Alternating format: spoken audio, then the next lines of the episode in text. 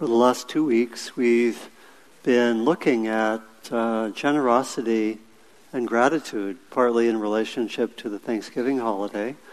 And we've been particularly um, looking at ways to practice uh, generosity and gratitude. And how many of you have done some of that practice in the last two weeks?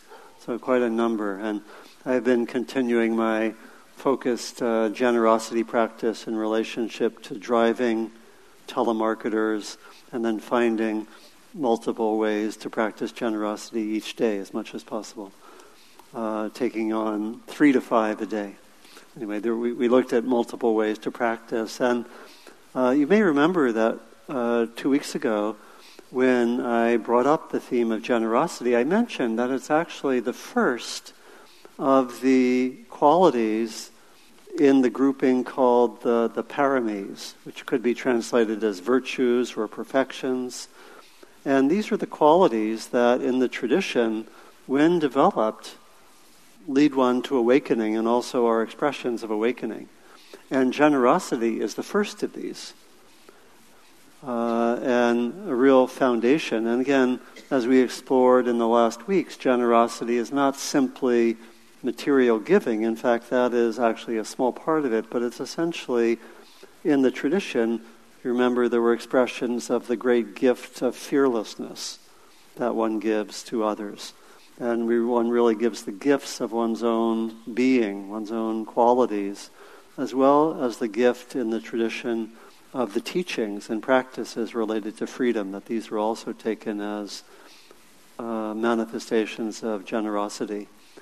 And these uh, qualities on the list um, could be a way of focusing one's practice over many weeks or many months or years. They're qualities like developing one's ethical integrity to a higher degree, developing wisdom, developing determination, developing one's kind heart. And today I want to, in a way, continue with that theme of working with the paramis, just as generosity is the first of the paramis. Today I want to talk about the last of the paramis. It doesn't mean we've done all the others, but the last of them is equanimity. And I want to talk about the quality of equanimity or balance in one's mind, and particularly how to practice it. I'm thinking of doing this over two weeks because it's a quite beautiful, powerful, and profound subject as to what equanimity is and how we cultivate it. And what I want to do today is particularly point to the nature of equanimity and, the, and a number of ways that we can uh, practice it, as well as some of the possible distortions of uh, thinking that we're cultivating equanimity, some of the issues or problems that come up in that practice. And I was thinking that in many ways, what we do at the end of the morning practice session, when we listen to other people speak, and sometimes they're expressions of difficulty. Someone, you know, was just found uh, dead, right?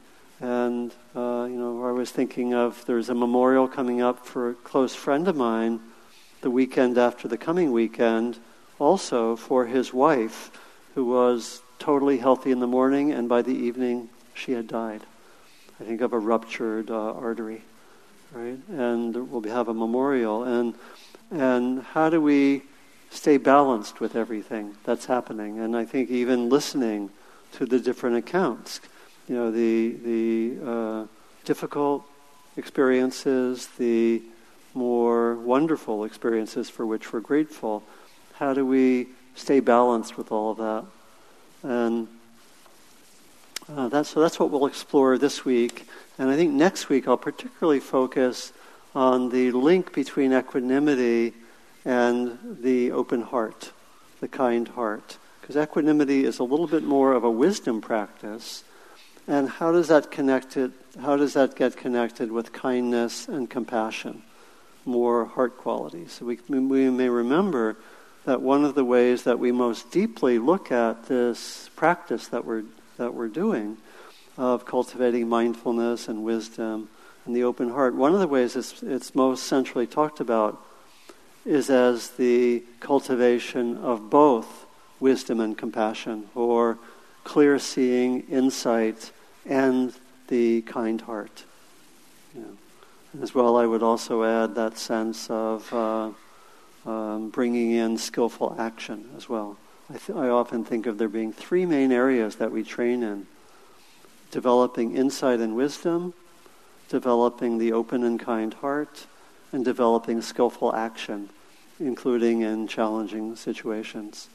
And sometimes, as many of you know, likened, the whole of the teachings are likened to a bird which has two wings and only flies when both of them are functioning. There's, and one wing is wisdom and one wing is compassion. And, and, in a way that relates could could be to the mind on the one hand and the heart on the other. And I often think, well, what about the body? And we have the body of the heart, uh, the body of the uh, of the bird as um, more the body component. And I think of skillful action as often bringing in that element of body and action. So that's one way of looking at it. That's been very very uh, traditional. And so, what does, what does equanimity mean? And I was thinking of this particularly in light of asking what equanimity means in the light of all sorts of challenging and sometimes disturbing things happen in the world, right? Or in our lives, right? What does equanimity mean when we hear the news? Right? News is frightful at times. You know, news of what? Uh, a new missile, that, you know, tested in by North Korea that has the potential to reach the East Coast, right? These are bringing up concerns and fears that people haven't had for many decades, right? Or, you know, the, um, you know, the, you know, what's happening with the uh, federal government. And, you know, I was reading a um, article uh, on the tax bill by Paul Krugman, who talked of it as the, uh, the greatest tax scam in history, and then basic redistribution from the less well off and middle class to the wealthy, right? And I, I should say that in terms of hearing all sides, I read Paul Krugman, but I also get, I actually get daily uh, emails from the White House, which I read. Uh, just to so just you know we want to have uh, all perspectives are welcome as long as they're treated with respect and listened to. So, um, but you know, what does equanimity mean? I remember, particularly when I was first starting to do more teaching and spending time in Thailand, I would meet with people from Thailand who were a little bit concerned about how meditation would develop in the West. Some of them feared that it would be sort of turned into middle class escapism, feeling good, relaxing. You know, is that what equanimity is about? Is equanimity about, you know, feeling balance as the world burns, right? So these are some of what we'll look at. You can see how there's potential for equanimity to be misused. You know, so that I feel balanced, I feel calm, but I'm aloof and privileged, right? And clearly that's not what equanimity is really about. But I wanted to name that, and we'll come back to that, that, that issue as we, as we look at things. So, interestingly, equanimity in Buddhist tradition is, is usually a translation of the word upekkha. Uh, U P E K K H A, which, which usually uh, is pointed to, and it's in the original language, as meaning balance.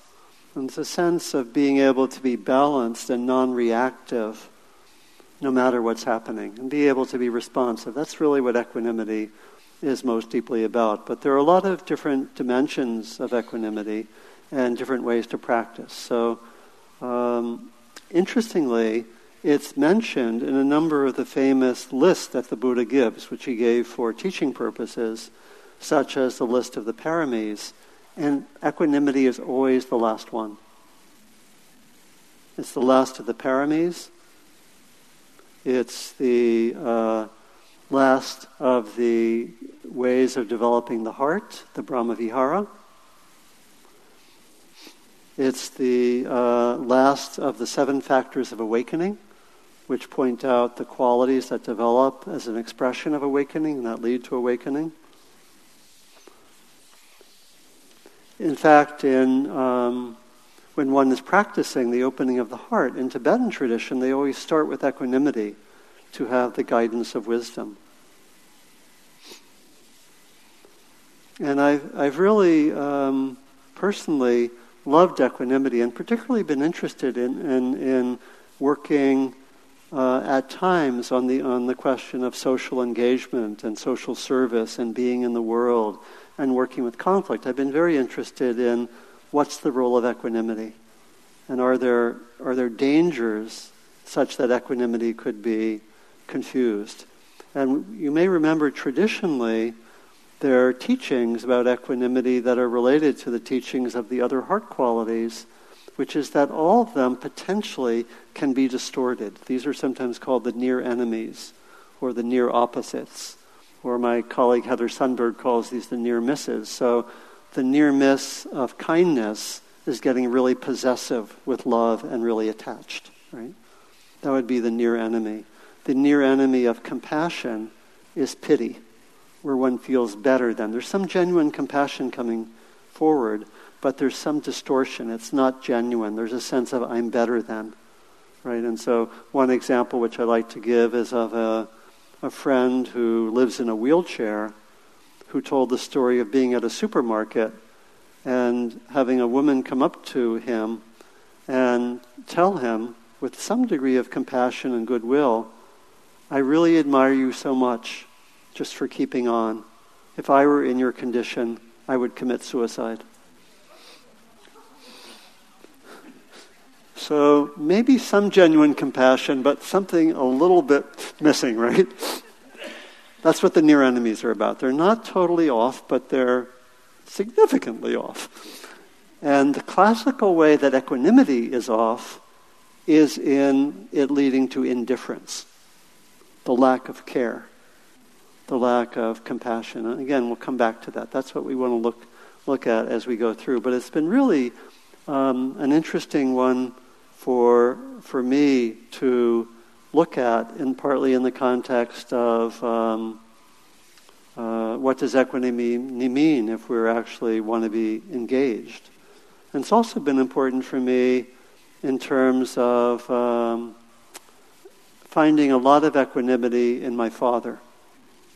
And I, some of you know him because he used to come to on Wednesdays uh, quite often. But he, I thought he had a lot of equanimity. You know, he was um, um, in World War II. He saw, you know, and experienced a fair amount of suffering. He knew people who had died and he went through a lot there. Um, you know, at the, after World War II, he wanted to go to medical school, but at that time in U.S. history, uh, they had um, discrimination against people of Jewish background, and they had quotas, which are not always so well remembered, right, in the history.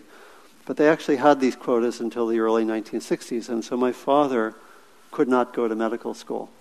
But I, he seemed to have a lot of equanimity about these different aspects of, of life, of his experiences in the war, not getting what he most wanted, and also um, he developed in still fairly young psoriasis, so he had actually red scales all over his body.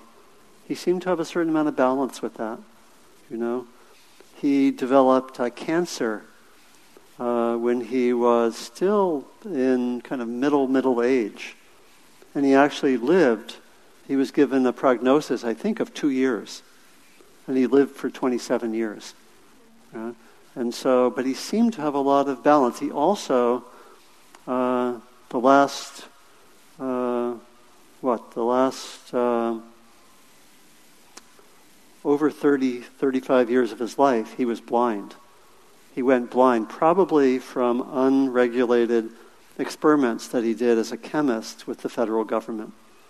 Right? A lot of stuff, right? Way more than I've, or many, many of us had to handle, and yet there was a lot of balance. I'm not saying it was perfect equanimity, but there's a fair amount of equanimity, so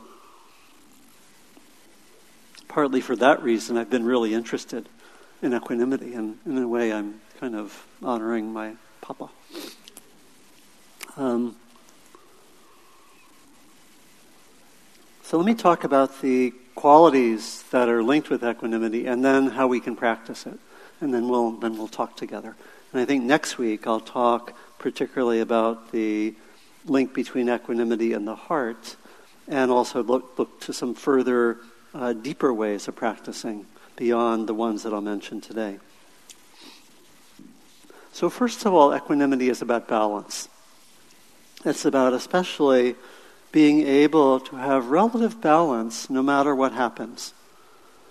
So, one of the main ways that we practice is in our mindfulness practice, and in our, as we apply that to daily life, we learn how to open and be balanced with all different types of experiences. And so, one of the ways that we learn balance is by experiencing a lack of balance, right? It kind of reminds me of the uh, famous uh, quotation from Mark Twain, where, see if I can get this right, where he says, um, um, um, yeah, here it is. Good, good judgment um, good judgment comes from experience. And how does it go? And then experience is about having bad judgment. Something like that. So you get the idea. So, an interesting part of meditation is that a lot of our learning comes when we encounter lack of balance, reactivity, being stuck, being lost. Again, we don't put this in foremost in our advertising for Spirit Rock. Come, have awful experiences and learn from them. But there's truth to that, isn't there? Maybe not awful, but, but challenging experiences at times. And, and so, so much of our learning about how to be balanced is by actually finding ourselves uh, unbalanced and exploring it. And concretely, it means looking at a lot of the ways that we may um, not be so balanced with difficult thoughts and difficult emotions. So, part of equanimity, kind of echoing Mark Twain, comes from being able to learn how to open to difficult emotions, difficult thoughts, to be with anger, to be sometimes with fear or anxiety to be with um, sadness, to be with really negative narratives taking over your mind, right? A lot of our practice, and we could take a whole session on each of those themes and how to do that skillfully, but a lot of our learning, a lot of our, our development, of, development of equanimity comes from actually not so much by our own free will, but these things coming up in our practice. You know, I know that my initial motivation in meditation was just to be peaceful all the time. Anyone else have that motivation? Okay, if you, you if you didn't, I'd like to talk with you. um, but I had that. I, I thought, okay, yeah, there'd be a little bit of ups and downs, but basically I'll just be peaceful, blissful, and this will go on for the rest of my life, right? Okay, not, not so accurate to actually what happened, but what actually occurred when I would, especially when I would do retreats, is that I would have challenging experiences. I'd have, you know, some of you know who've heard me give talks know that sometimes at retreats, one retreat I was angry most of the time, but it was in the workable range and I got to study it. Another retreat near the beginning, I had a lot of fear come up, and I had to I had to be with it and study it. And after doing that, these were not the same. After that, after really sustained examinations of the difficult states um, I was able to be with them more. This is, gave a certain measure of equanimity. So, part of what I'll invite for the next week is when you have something difficult occur, and it's in the workable range, explore it. Again, there's that really important distinction between when something comes up in your experience, you have to ask, is it workable? In other words, can I stay with it and be relatively balanced? Maybe not all the time, but not be totally lost and stuck. If we're totally lost or stuck, we want to actually get out of that mind state or body state or emotional state.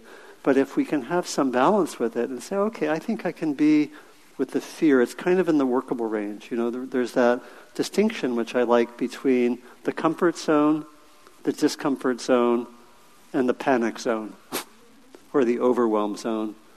And guess where most of our learning occurs? In the discomfort zone. Not what we, again, we don't put that in the promotional literature for Spirit Rock. Come, experience more of the discomfort zone, but with mindfulness, and undergo tremendous learning about your discomfort. Okay. Maybe we should change the advertising. I don't know, but what is it to, you know, I mean, it mostly highlights the good things, right? But that's actually what happens a lot. And there can be tremendous learning there. So we try to, we try to have a sense of there being balance. And balance is not the same as tranquility. It's not the same as just being really, really calm and nothing happening. We can be balanced with things happening really quickly, a lot going on. Essentially, the balance is non reactivity and awareness. And we can have non reactivity and awareness when things are moving really, really quickly. So that's really an important thing about equanimity. Equanimity doesn't presuppose that we're just quiet, nothing's happening. We can have a lot happening and still be balanced and mindful. You know, I think I learned this especially once when I did a retreat and I worked in the kitchen. And uh, I remember one meal, I think we were serving tacos, and there were just huge number of condiments, and I was running all over the place for an hour or two. But I had just been on retreat, so I was pretty mindful. And I said, "Oh, I can just be really doing a lot, moving really quickly, but still pretty present." Right? So that's an important point. Balance and equanimity can occur when there's a lot happening. It's essentially about non-reactivity, being present. Okay, so that's that's an important part of equanimity. Another aspect of equanimity is being increasingly even with whatever's occurring.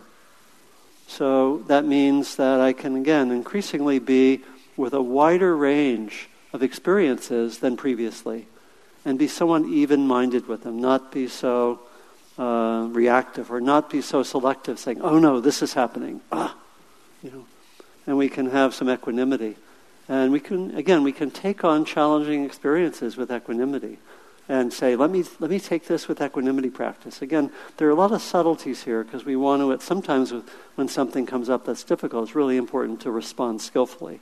But sometimes there's not much we can do. Can I be equanimous? I was thinking of one example I think happened uh, last year where uh, often on Wednesday mornings. I teach here, and then I stay at Spirit Rock the rest of the day and do kind of a Sabbath day. I try typically I do Sabbaths um, every Wednesday. I might be a very small minority of people who do Sabbaths on Wednesdays. But as I sometimes like to joke, this doesn't interfere with my, my busy social life on the weekends. So.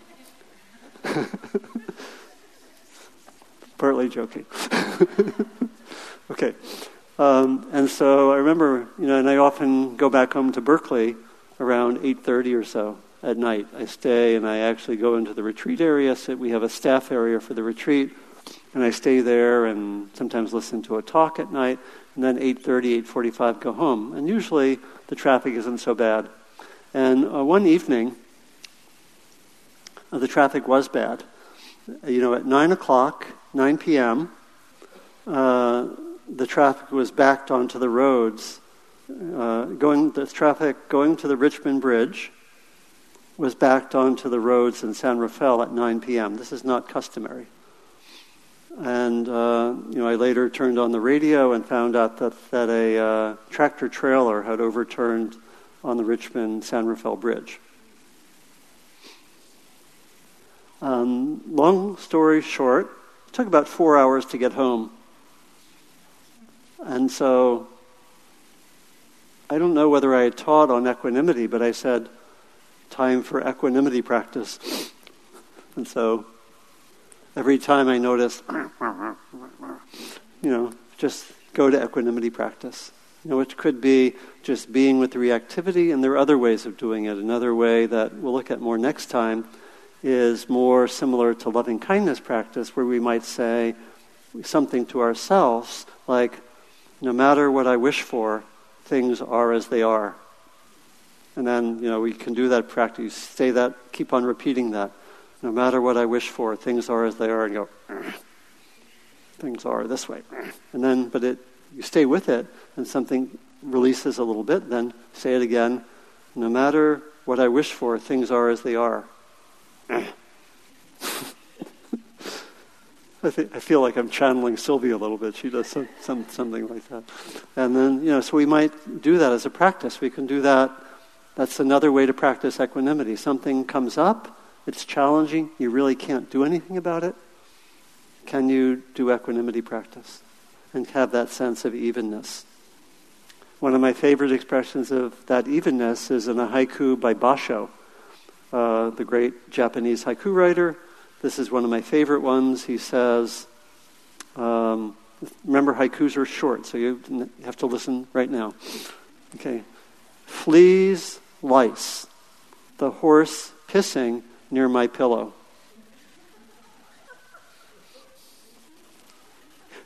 Okay, think of this as an equanimity haiku. And why is it an equanimity haiku? Fleas, lice, the horse pissing near my pillow. Okay, sorry for the language. Uh, but uh, why is this an equanimity haiku?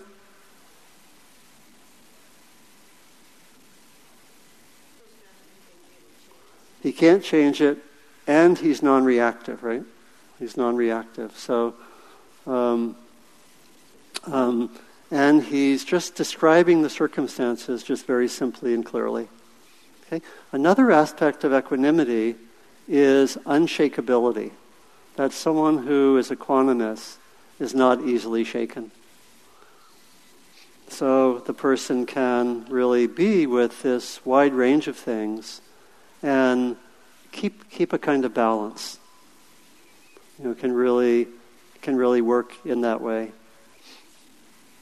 Uh, one of the stories that I like a lot came from uh, one of my first mentors, named Larry Rosenberg, who uh, described um, being um, uh, the teacher for a Zen retreat that was supposed to happen after Christmas, but no one had signed up for it. And his Zen teacher told him to teach the retreat even though there was no one there. And so he did all, he said, do all the talks, do all the bowing, and give your full Dharma talks even though no one is there.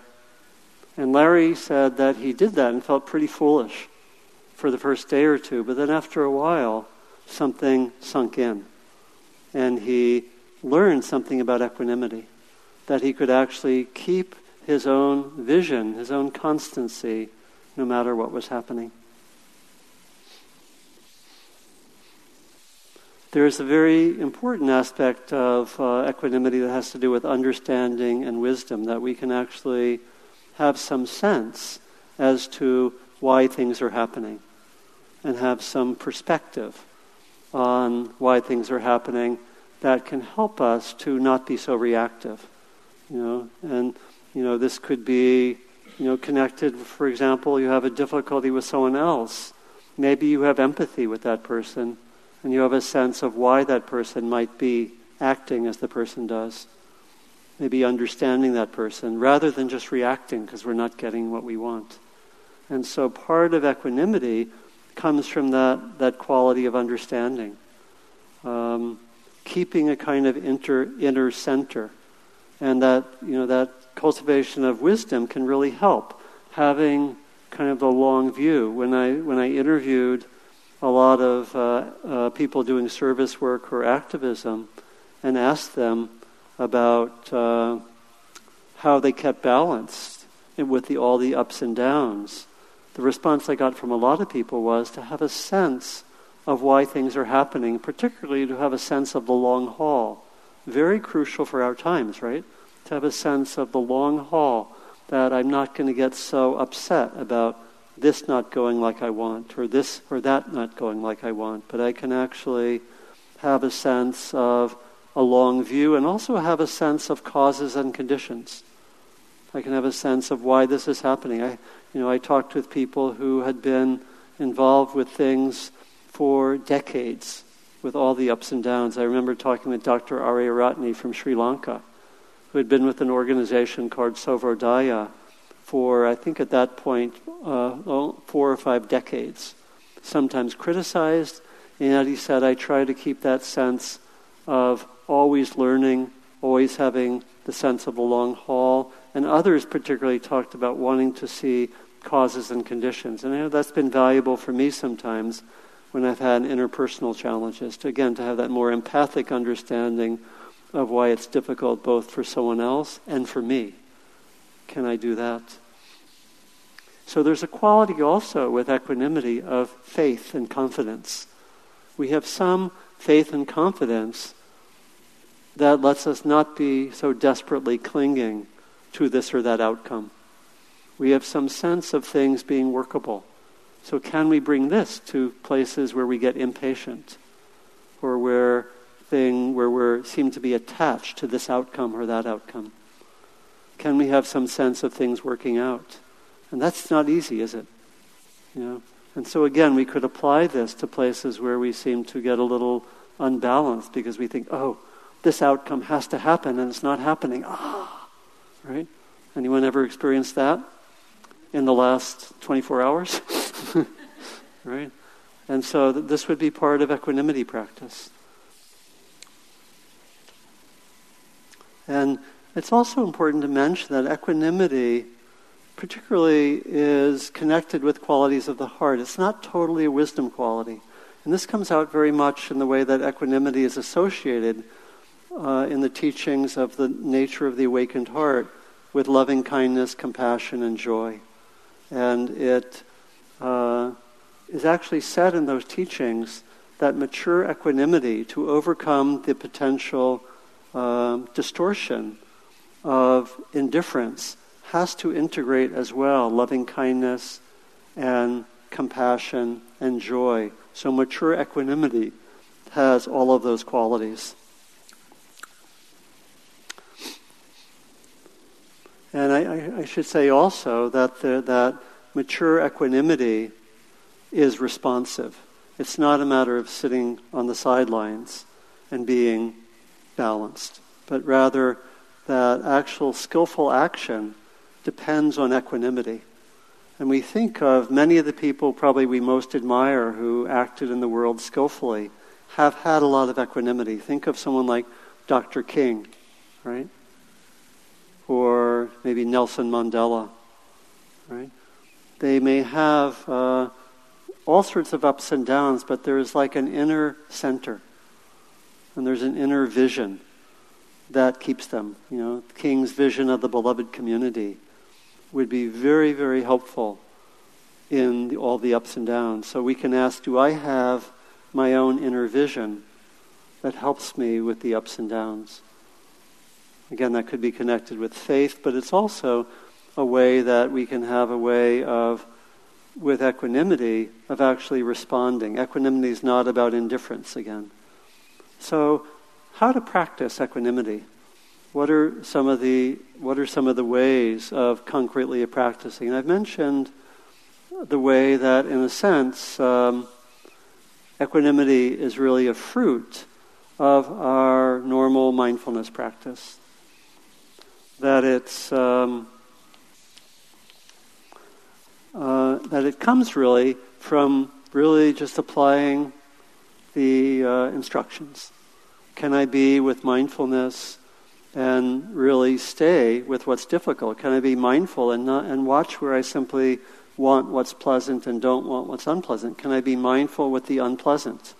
Unpleasant emotions, difficult emotions, difficult thoughts, difficult um, body states. Can I do that? Can I work with that?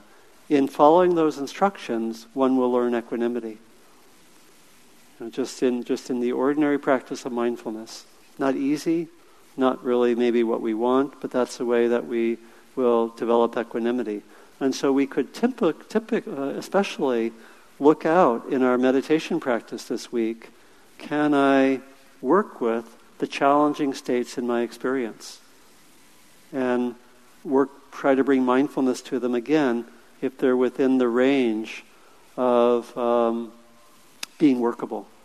Can I do that? You know, can I particularly take on the challenging emotions like anger, sadness, fear, as well as negative uh, stories in my mind, negative narratives? Can I work with them? And so part of, part of the way of working is to uh, just be with the challenging experiences. One of those challenging experiences that we can particularly look out for is any form of reactivity. Can I be with my mind not liking this and reacting? And can I actually study it? Can I take reactivity, whether in meditation or in the flow of daily life, as a starting point for uh, practice, rather than just looking for what I want? Can I do that? Can you take that on as a practice? Can you set an intention at the beginning of the day? I'm going to try to track whenever my mind becomes reactive and take this as a way of practice. This is a very quick way to explore and develop equanimity. Can I do that? There's a particular teaching related to that that is a special teaching for equanimity, and that's the teaching of watching out for what are called the eight worldly winds or the eight worldly conditions. These are eight states, uh, some of them positive, some of them negative, which tend to toss us around like winds. And they are uh, gain and loss, praise and blame, um, pleasant and unpleasant, and having a good reputation or a bad reputation, how we're looked at, right? And those can really toss us around. So it's gain and loss, praise and blame, pleasant and unpleasant, and a sense of uh, having good a good story about us or a bad story about us. And so we can actually look out for each of these and see when they come, because these are the ones that are going to basically knock us off our equanimity. And so we can look for them. And I think, particularly for a lot of us, praise and blame are really big ones, right? That we have that what the psychologists call the negativity bias. Is that we will, we will go way out of our way to look for any hint of criticism. We won't like it, but we'll do that. You know? I remember one time that I was um, uh, co-organizing a summer institute for the Buddhist Peace Fellowship. We had 100 people. Everything seemed to be, seemed to be going well. We, we did a mid, uh, we, it was a seven-day workshop. We did a, we did a mid-workshop evaluation. We had like 5% of the feedback was somewhat critical. 95% was really positive all the organizers immediately went eh, right to the negative. We focused on that. Anyone know that pattern? right. And so we can look out for that. We can look, okay, but the key thing is to really name, okay, there's praise and blame. Oh, there's gain and loss. Or let's say there's gain. Something good happened. Oh, great. Can I just be with that? Something negative happened. Can I just be with that? Again, it doesn't mean not to be responsive, but can I be responsive and then watch my mind state? Not so easy, right? Can I work with that with um, pleasant and unpleasant? Can I work with that when I, you know, seem to something I do and some someone says something more negative about me or positive? And again, we want to keep learning from other people's feedback, but does this knock us off our inner center? maybe because of unresolved parental attachment issues. That's actually part, partly joking, partly very serious. You know? And so, so we can practice by, by looking at the uh, ways that we get knocked around by the eight worldly winds. Again, uh, gain and loss, praise and blame, pleasure and displeasure, and good views about us or bad views about ourselves. It's related to related to praise and blame. Another way that we can uh, practice is to, and this goes into some of the deeper forms of practice, is to actually develop further our insight into a few areas. One of them is reactivity, really studying our reactivity. Another one is to track impermanence, to really track how things arise and pass away, and notice uh, notice impermanence more clearly. It's said that the insight that we have into how things change and how we actually often don't want things to change can really open us up for greater equanimity. Same thing with exploring reactivity. Another doorway is to explore our own self image, our, our own thoughts about ourselves. Again, that could be related very much to praise and blame and having good reputation or bad reputation. So you can see that all of this is pointing to the cultivation of an inner center that is increasingly unshaken but also responsive. It's a very um, central way of talking about one of the, the core goals of our practice. I think that's why equanimity is mentioned at the end of so many of the lists, because it represents a very mature capacity in our minds. Can we have that inner center that's non reactive, that can be increasingly with more and more difficult things while being non reactive and responsive? So it's a tall order, isn't it? And so, what's important for us is really that we can see how to train further in that, that we can train in these ways that we've mentioned, partly just by the normal staying with the instructions of our practice. Be mindful of everything, study it, and particularly when it's in the workable range. If it's not in the workable range, know how to come back to balance. If it's in the workable range, study everything. Increasingly bring challenging states of mind, body, and heart into your practice. So you study those, so you work with them. And in a way, increase the capacity of what you can be non reactive, centered, and responsive with. Can we be centered, non reactive, and responsive with more and more um, types of experiences, including challenges? That's really what equanimity is pointing to. And it's a very ancient practice, not just about meditation, but very much about daily life. And it's not easy, it takes time, and it's wonderful to develop more. Okay, so I'll stop. So thank you. I'll just mention that one of my equanimity practices comes in calling people back before the talk begins. That's sometimes challenging in my equanimity. Okay, won't they come back? Okay, come, come back, please. okay.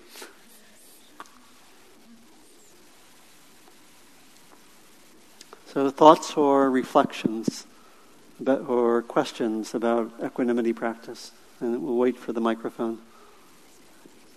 Um, one of the things I've found thinking about equanimity is the need to prioritize your daily events or yeah. whatever, because so much of what you think is necessary, especially for women who try to impress with cooking and cleaning and decorating, uh, it's really not necessary. And all the stress that you create, and therefore you knock yourself off balance, prioritizing things that are not necessary and that, in most respects, aren't even appreciated. Yeah. Um, and that can, I mean, that's just one little example, but um, in this to do age of shop to your drop and whatever, there's so much that um, just doesn't need to be done.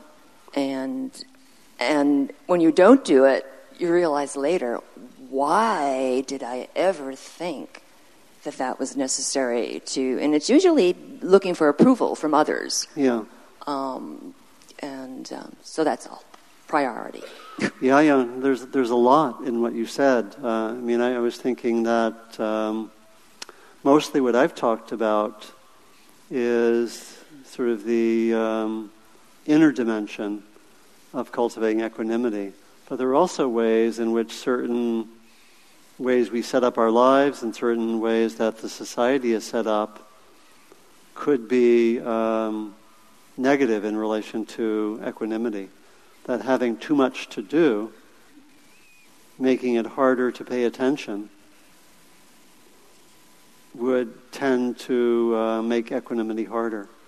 And so, that sense, I think that what you're pointing to is a very crucial part of practice. I've, I've personally noticed it a lot, and I've been thinking a lot about it.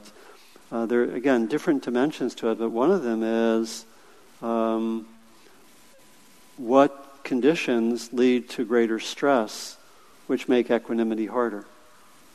You know, and trying to do too much is um, very common. And of course, it's not just a personal choice, right? That, you know, for example, I've done some consulting with, um, with Kaiser, for example, and with some of the departments there. And I, I found myself, interestingly, talking about how to use mindfulness and some of the practices, but we acknowledged at the beginning, beginning that there were systemic issues, such as overwork, or at least perceived overwork, that made uh, living with less stress more difficult. Right? And so there actually are ways that the society is set up, some of it related to gender considerations, you know. Um, uh, you know, I, I actually uh, I read an old review just uh, yesterday of Sheryl Sandberg's book uh, Lean In, right, which is particularly directed towards women working in, in business and organizations.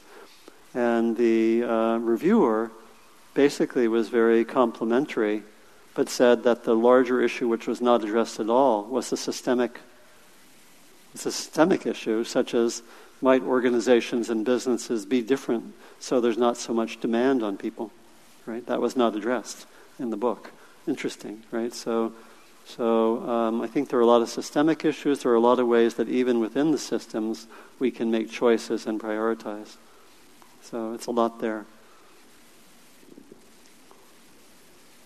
Is equanimity harder in late declining capitalism than it used to be? Partly joke, partly serious. Yeah. Um, I like what the subject of equanimity. Yeah. And I was a nurse for 45 years, and of course, you know, I worked for Kaiser for 20 years, and and I would hear, you know, um, just in the unit, oh, we used to have 20 minutes to see a patient. Now we have 15. Now we have 10. And I know myself, as a patient right now, it's like it's very difficult in the medical system you know, people, they're either on the computer because they have to, it's all timed, they're on the computer. And there, there was a sense in the old days where you walked in and someone, how are you doing? Are you having any reaction to anything? Are you, you know, the questions that were asked are yeah. very different from today. Today is kind of like, okay, I'm putting in the computer, you're taking this med.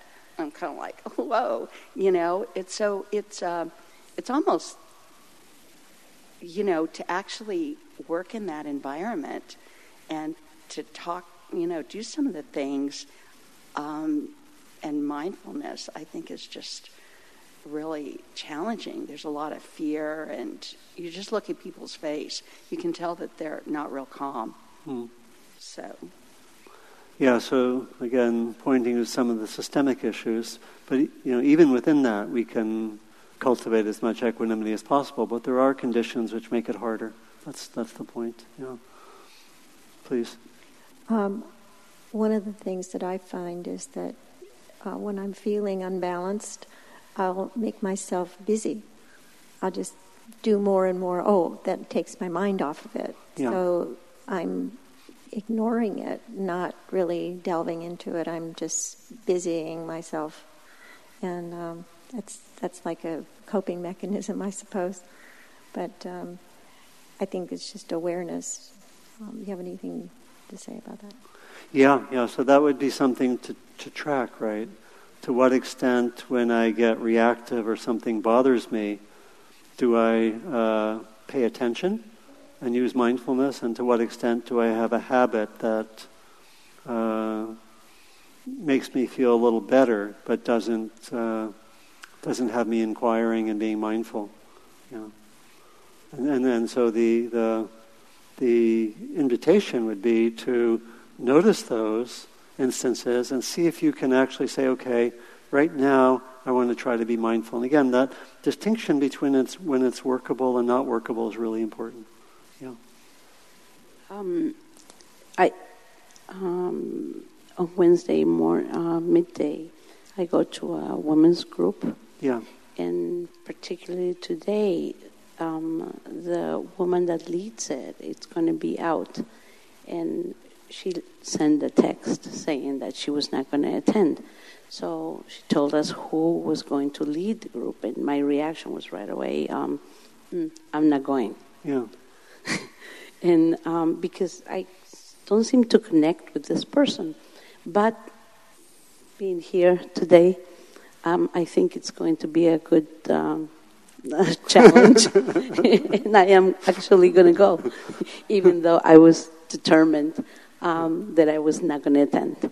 But I think it's going to be uh, good practice to observe and try to. Okay, so you're ready for advanced practice. Yeah. yeah. Thank you.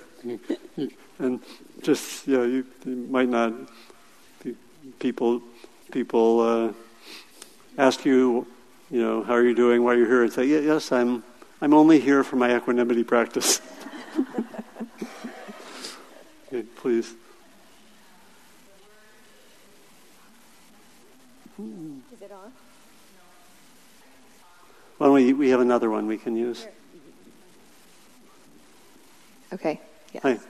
Um, the word that you used, uh, maturity, really stood out to me. Yeah. Um, and I'm a new mom, and I was thinking sort of the parent archetype that we would most aspire to or sort of have in our image really, I think, embodies that sense of equanimity where it's certainly not indifferent, um, but there is that like solidity and maturity to um, to the idea. So I was just thinking of that. Like if I think of the parent that I want to be, that kind of I get the felt right. sense of what equanimity is. That's right. I mean, that's, those are you know a lot of our roles. We can have a sense that to uh, really uh, um, express those roles in a mature, developed uh, uh, way has a lot to do with equanimity. You know, that at a certain point, as a parent, you've seen a lot. and things aren't going to phase you. And, say, and you say, okay, okay, that's happening, got it. Know that one, right? The same thing could be as a teacher or a psychotherapist or a nurse, right? That, that, we, uh, that we build up a certain um, level of experience, especially if we take everything as learning and not simply as getting our way, right? And then so equanimity is going to be very central to being a, a quote unquote good parent, isn't it?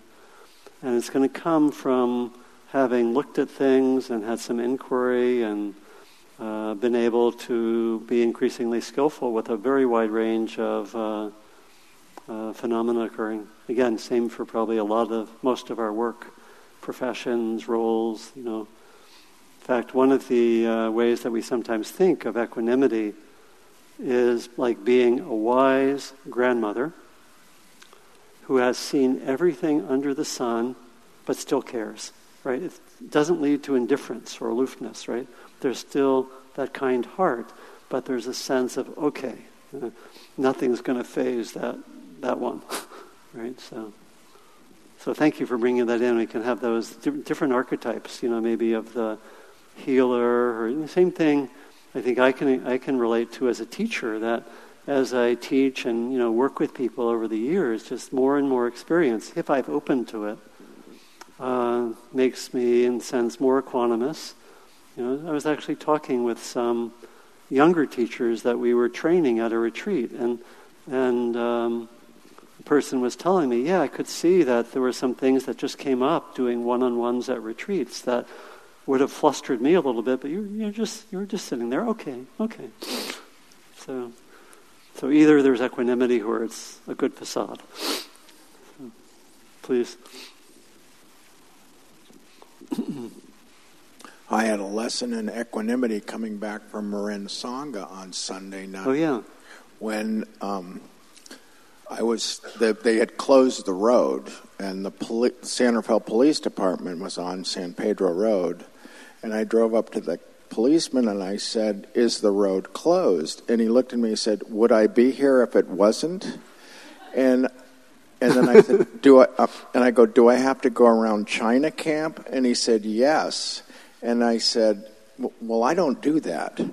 so then I, it was kind of fun because Donald had a Dharma talk in the dark because the guy had hit the um, light pole, the power pole. Someone, someone had hit the light bulb. Yeah. So yeah, I yeah, would actually be like here, It was at night all the lights went out, but I, I still kept on with my talk even though I couldn't see my notes. I, I called it Donald's Dharma in the Dark. and I think we could ad- advance it to either a day long or a night long. but it was really, actually, really good. But then I decided that, of course, being a Marin County local, I could drive into the hills and get around the um, roadblock. And then, of course, the cops knew that I was going to do that. So there was another cop stationed at the bottom of Balboa turning people around. and I really, and then I finally said, well, I better get down China Camp because, and I was exhausted actually. I'd dealt with family on Thanksgiving. Had, we had gone to Tahoe. It was, I did not want to drive around China Camp on Sunday night. And it was so interesting that from being at the Dharma talk at Marin Sangha and being in a really great shape, how I flipped and just was just upset that I had to drive around China Camp. It was not a, like a four hour wait like you had. It was, but it was still, and I had to watch. What I had to do was, I really had to work in a compassion for the guy who hit the light pole. That's yeah. where I t- went because that's I was. Great. Yeah, that's where I went. I so said, you, so you, you, um, in the midst of all this, some of your practice came back. That's right. Anyone else in that similar situation? Yeah, and of course, I, I was uh, I didn't have the benefit of knowing the road around China Camp, so I didn't know where I was going. I just had trust that it would lead somewhere, which mo- most roads do. Some do not. yeah. Be time for thank you. Yeah. But the, the key thing is that, you know, part of the reason for being here and for, again, uh, remember, maybe remembering the intention to cultivate equanimity is that in such situations, and you were reporting it, you know, maybe you were stuck reactive for a while, but your practice came back in some way. And that's, that's what we want. That's why, that's why we meet together. That's why we connect. That's why, and if we were doing this all on our own without these sort of things, it'd be way harder, right? Okay, maybe last one. Yeah. I'd like to thank thank you for that last comment. Um, when I was here last time, I spoke of my my judgmental self, and I spoke of of uh, my compassionate self with my daughter bringing her new boyfriend home for Thanksgiving. Well, I wasn't as judgmental as I normally would have been having been here the day before. Yeah. And I was not nearly as compassionate as I would have liked to have been and fell into that immature equanimity, if you will, of just not caring. Right. Although that's not the four letter word I used. Yeah. Yeah. Thank great, you. Great. Thank you. Yeah. So the, the main the main thing is just to keep noticing. You know, keep practicing. We really have a trust in our own deep wisdom. And, he, and that's part of that faith aspect uh, and confidence aspect of equanimity. That as we practice more, even when we feel a little bit lost, there's something in us maybe which can have some confidence that if I, that if I just pay attention and stay with it, and of course it's good to come here, connect with others, not be entirely on one's own, but But at certain moments, that all, all of this will, it will result in, in having some confidence, even when things aren't going our way, the confidence just to keep paying attention. And then things happen, like, oh, out of irritation and things not going my way, some compassion arises. That's, that's the result of practice. And again, I think it's a main reason why we meet regularly, that it supports that. So, what I want to ask you to do is to how many of you would like to take on equanimity practice in the next week in some way? Because I'd like, that's why I like to discuss a topic for more than one week. And um, if you didn't raise your hand now, you can still take it on. and and let me let me invite you to consider the options which I named because I, I named a lot of types of equanimity practice and just see what the one is that most appeals. One way is simply um, trying to bring mindfulness and care to everything that's occurring, and particularly when you might be having something unpleasant or there might be reactivity, something challenging. So, one way is to bring attention to your experience, um, especially when things are challenging or there's reactivity. Another expression of that would be to particularly look at difficult emotions or mind states, body states, and try to see if you can actually explore those in a balanced way.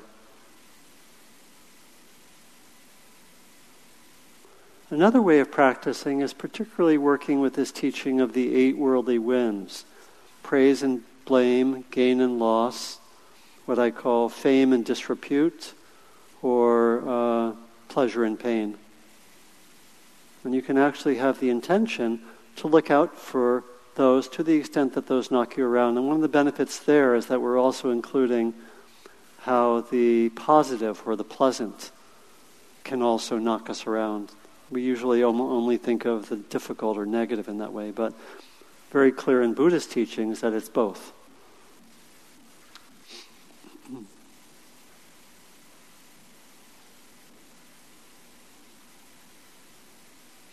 And maybe that's enough. See which of those appeal to you, and maybe set an intention for how you might like to work with equanimity practice. And bringing up the intention to cultivate equanimity during the day, maybe in the morning, maybe once or twice during the day, is one way to support that.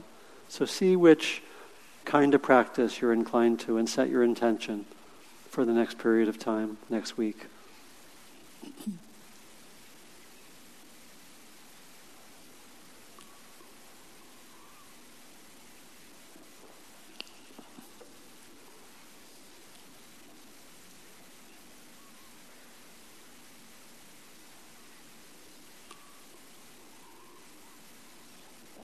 And then we close by remembering that we do this practice very much for ourselves, but also for others. And um, I'll put my hands together like this. It's traditional. You don't have to do this if you don't want, but I'll do this.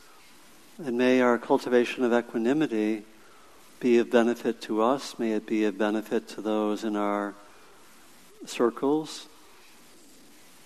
And then beyond those circles, may it be of benefit ultimately to all beings in known and unknown ways. Remembering always that we are part of all beings.